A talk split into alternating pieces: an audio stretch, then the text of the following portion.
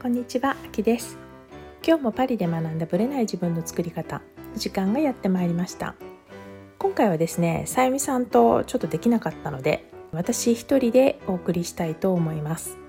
パリは外出禁止令が5月の11日から少しずつ解除されていくことになっていて、まあ、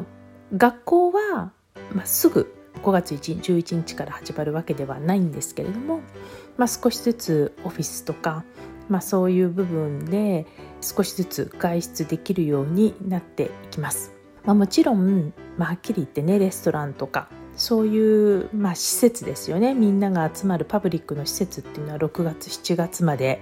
当分ないし今年に限って言えば夏のバカンスも多分本当に近場フランス国内だったり、まあ、ましてやもう家からあんま遠くないところになる可能性だってあるわけですよだから、まあ、そういう意味ではね、まあ、本当に今までとちょっと違った形になるのは確かですよねでやっぱり今回ある一箇所で何かが起きているっていうわけではなくて世界全部が、まあ、ある意味共通のテーマで行われてるわけじゃないですか。4月だったと思うんですけども、まあ、私のクライアントさんの,、まあそのパリ美学のメンバーで、まあ、声をかけてお話し会をしたんですけれども4月だったかな？3月だったかな？ちょっとごめんなさい。もうなんか記憶にあんまりなくって。ででその時に、まあ、その前からねコミの方にいろいろいろんな国に住んでる方がいらっしゃるのでそれぞれの状況を書いてくださってたりしたんですけどもまあ、その時に集まった時にはやっぱり日本とアメリカとヨーロッパとあと中東っていう感じだったんですね。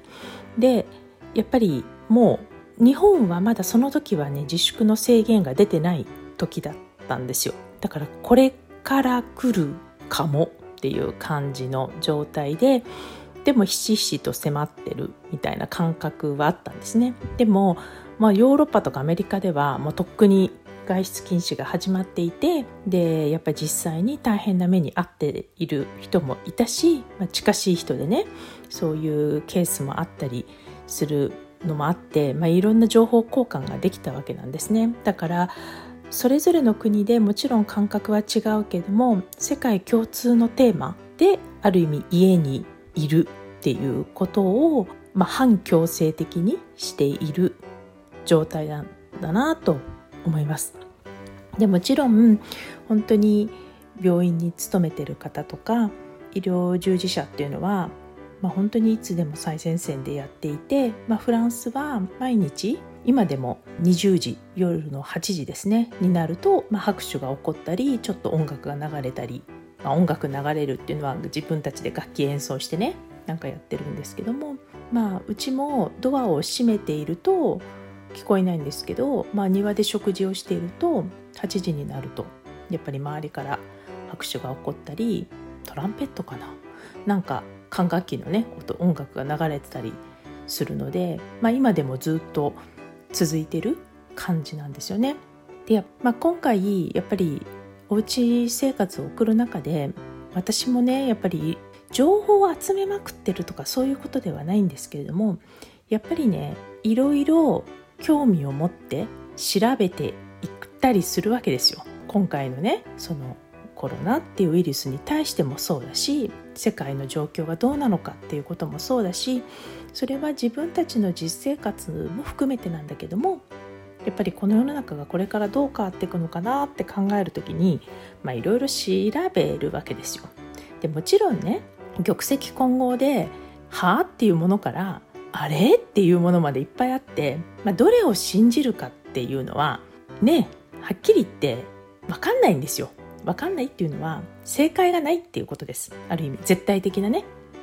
で私自身もやっぱり今までこういうふうなものだと捉えてたものが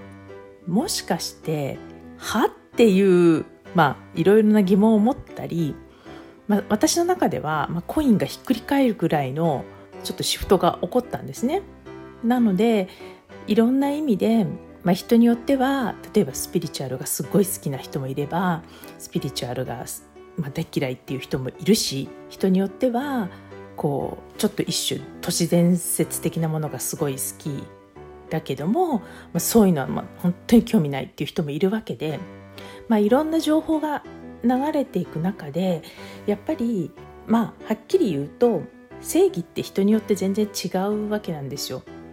だからまあ陰謀とかねそういうのがあるとしても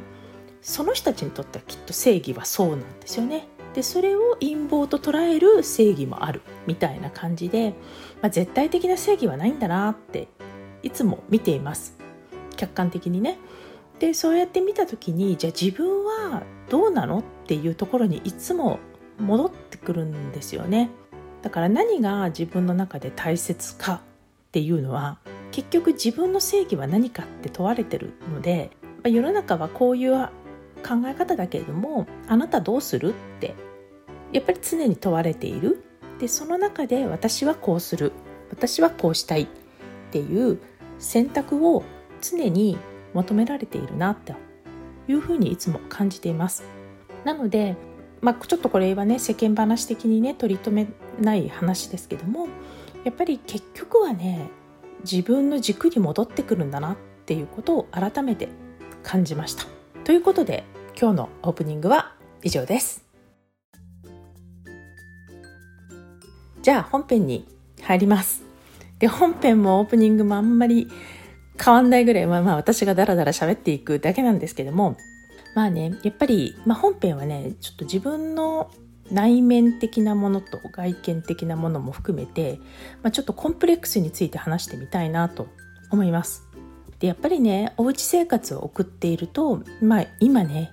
世の中が一斉にオンライン化に変わっているんですよ。と思いませんか ?Facebook とか、まあ、インスタもそうなんですけどもパッと見るとすごい勢いでライブをやっていたり今までリアルでやっていた人が、まあ、オンラインに切り替えたりっていう感じになってますよね。で正直もうこれでもかこれでもかみたいな感じでいろんな人がライブのお知らせをくださったりするわけなんですよ。で私自身はねあの今回は特別にねなんか何かやらなくちゃっていう意図を持ってコロナだからということでやってるわけではないんですね。まあ、これはちょっと意図的なものでいつかうん理由をお話しする機会がいつかあるかなとは思うんですけども私はやっていなかったんですね意図的に。まあそれがね不思議なことにある友人がやっぱ気づいていてやってないよねってたまたまねお話をした時に言われたんですよね。あこの人気づいてたと思ってやっぱりね仲のいい人っていうのはねそういうことがわかるんだなと思ってでそこに対する考え方も全く、まあ、その人と一緒でねあ同じだったんだっていうのが分かって、まあ、ちょっとお互い共感し合えたっていうとこもあるんですけども、まあ、そういう中でもねやっぱり、まあ、ご自身ができることっていう中でいろんなレッスンをねしてくださったりそれもまあもちろん有料でされてる方もいればいつも通りにね無料でされてる特別にねされている方っていうのもいらっしゃって私もあのもちろん自分にとって今大切なものっていう意味で何でもかんでもやってたわけじゃないんですけども選択して選んでやっていました。で例えば、まあ、ポッドキャストのね、まあ、インタビューにも答えてねしてさせていただいた呼吸法のね全呼吸法の椎名由紀さんの呼吸法のレッスンが、まあ、本当に初級の初級っていうレベルなんですけども無料でやってらっしゃってであっという間になんか100名、ま、なってたんですけども満席で。で、まあ、彼女の私はねレッスン受けてるので実はパリでもね東京でも受けてるので東京で2回受けてるからね私。なので、まあ、ある意味私は復習だったんだけどもでもやっぱ忘れてるなみたいな。やっぱこう先生って違うなっていうのをねいろいろ教えてもらったりとか。あと瞑想のセッションをね毎日朝晩やってらっしゃる方グループがあってで入れる時にはいつも、まあ、日本時間の夜の時間でね入ったりしていたりとか。あとは健康法でねまあその方はもともと私もすごく信頼しているというかすごく勉強になるなっていつも思っていてでその方がまあたまたま私タイムリーに開脚やりたかったんですよ。で開脚のねレッスンを受けることになりました。5日間チャレンジみたいなね感じでで体験会も受けたりして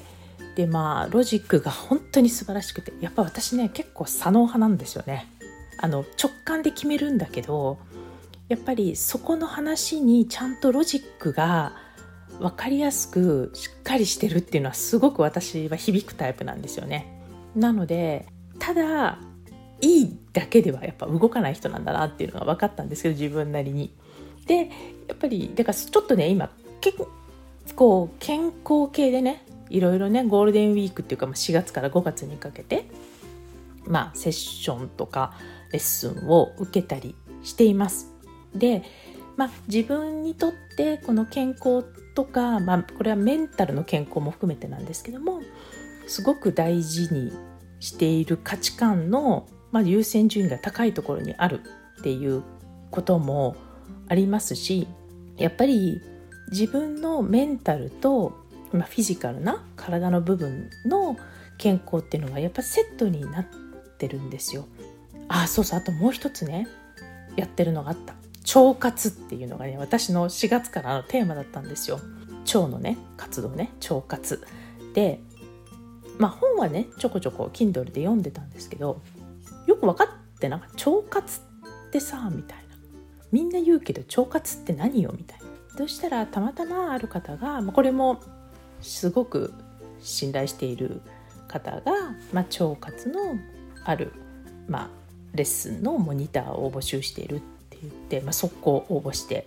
今腸活モニターやってるんですけども、まあ、そういう意味も含めて、まあ、結構いろいろやってるなって考えたんですよね。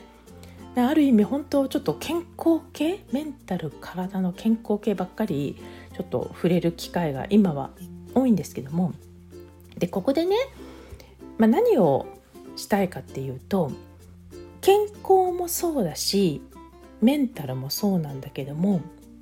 目覚めたことがあったんですよ。でそれが何に目覚めたかっていうとね健康とセットですごくまた美容に目覚めたんですね私。で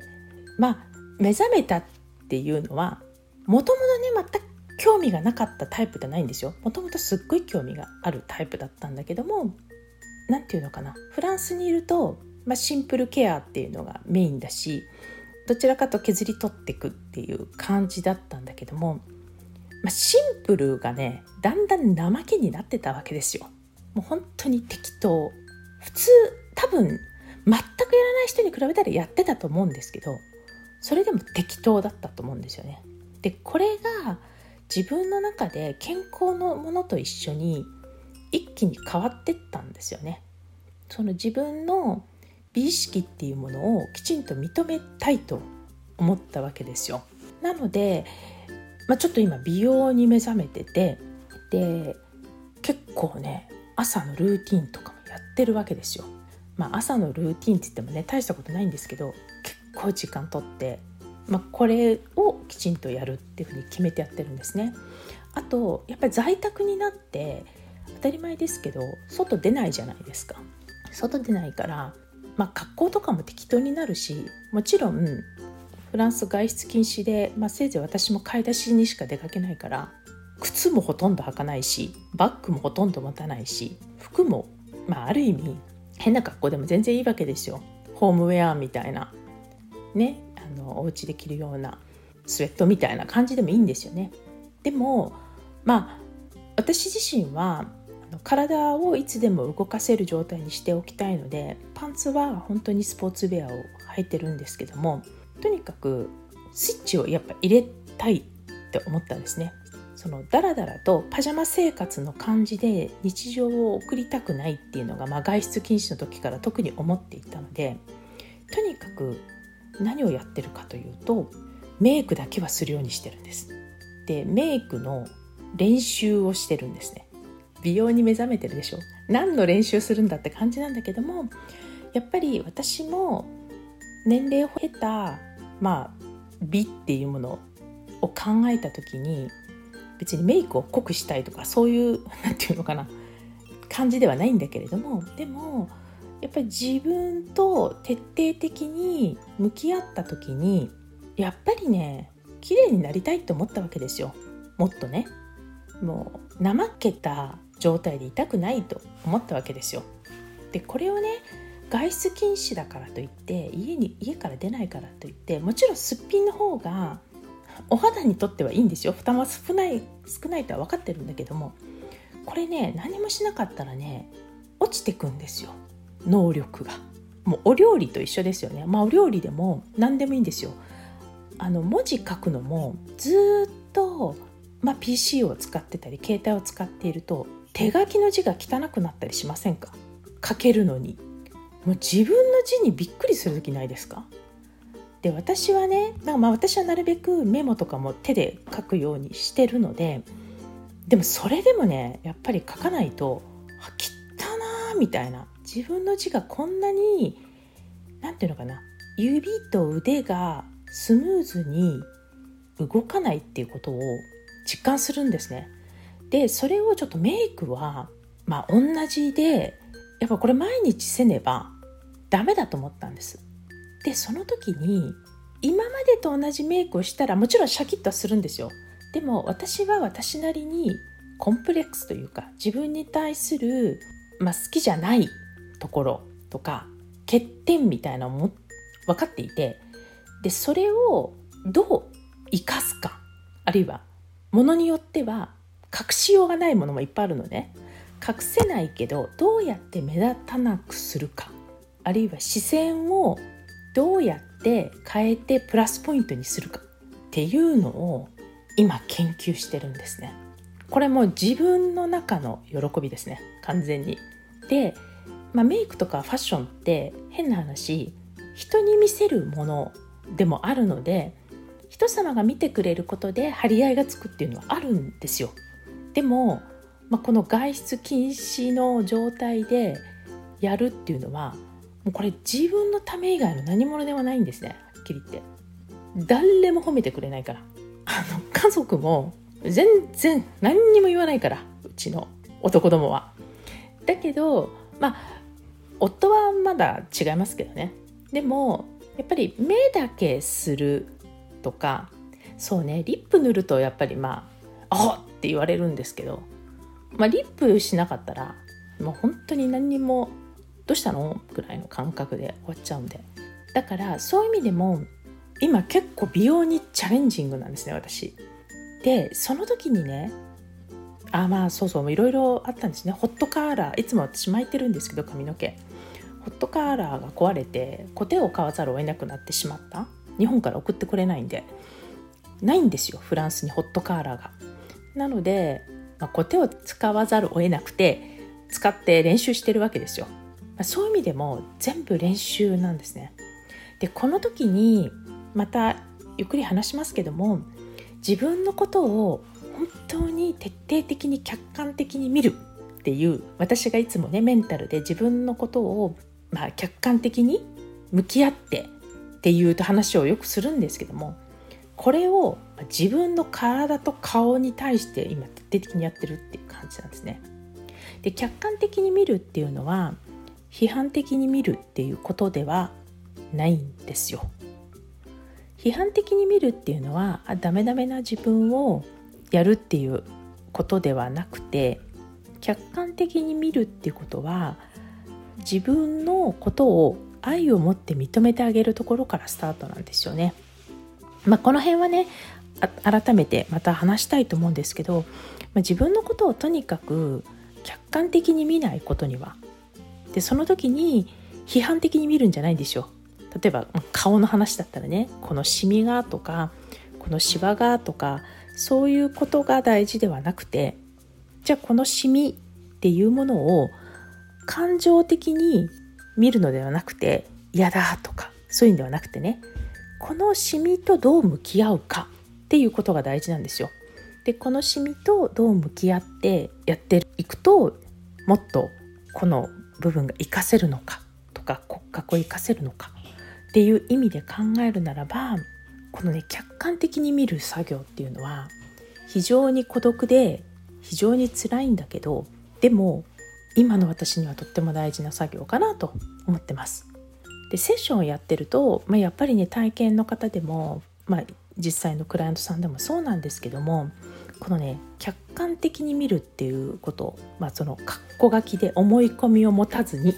ていうことなんだけどということと愛を持って認めてあげるっていうことを両方できるっていうのがなかなか難しいんですね。みんなねはっきり言ってできてるつもりなんですよ。できてると思っている。だからすぐやめちゃうんです。ああ、わかりました。ありがとうございます。これで気づきました。大丈夫。って言ってくれるんだけど、それはもう正直申し上げます。もう思い込み、これも思い込み。思い込みというか思い過ごしです。そんな簡単なもんじゃないんですよ。もうそれくらい癖がいっぱいついちゃってしまってるので、だからね、一回で終わる話じゃないんですよ。で、そこを毎日やる人が本当に新しい自分と出会えるし身についていくんじゃないかなと思います。だからこの人に何かしてもらおうとかこの人だったら私を変えてくれるっていうのではもう絶対無理なんですね。誰もあなたの代わりに解決はしてくれない。で正直その時間の気づきをどう日常に生かすかっていうのが問われてるんですよ。だから癖をつけるのって一日じゃできないんです。みんな一日で変われるってもちろん変われますよ。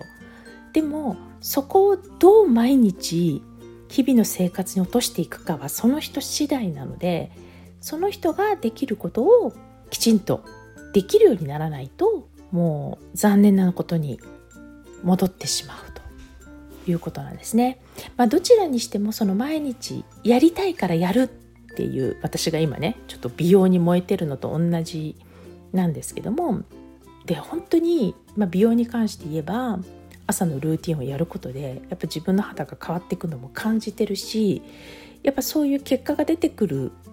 まあ期待をしてるわけではないんだけどでも毎日やってたら変わってくっていう実感も出てくるしそうなるとこの毎日の癖づけ自体が楽しくなってくる。なのでやっぱりそのハードルを自分で止めないで自分で乗り越えていく。楽しくね。でそれをまあ私は今回まあコロナがきっかけだったわけではないんですけどね。今年も頭からずっとそういう気持ちでいたのでそういうコロナがどうのこうのではないけど、まあ、たまたまやっぱり外出禁止になったっていうことは私をさらに自分と向き合わせてもらえる機会を与えてもらえたと思ってるので、まあ、そういう意味では、まあ、それぞれ皆さんが考えてらっしゃることではあるけれども自分の弱さとかコンプレックスと向き合ってでそれで私はダメだと。私にはもう無理ですとか。今更遅いですとか。もうそれ自体がやっぱり自分で自分に遠慮していたり自分で自分のハードルを作っているっていうことになってしまうので結局はそこを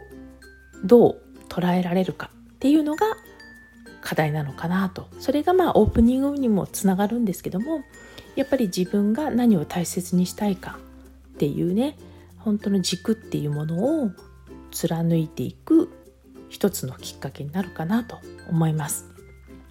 私自身も人の内面とかを徹底的に分析したりアドバイスしたり質問を投げかけたりしてますけどやっぱり一人の人間として自分自身も同じことをやっぱりやるというかやらざるを得なくてもう永遠のテーマなんですよこれ多分一生のテーマですだから人生変わったからもう大丈夫っていう話ではなくてやっぱ自分自身の生き方としての道を、まあ、一生自分は大事にしていく糧としてね毎日貫いていくことをやっていきたいなと思っています。ということでだらだらと喋りながら結構喋ってしまいましたけどもまあ素敵な5月を送っていただきたいなと思います来週はまたさゆみさんと喋れるかなと思います今日もありがとうございましたまた来週お会いしましょう。あきでした。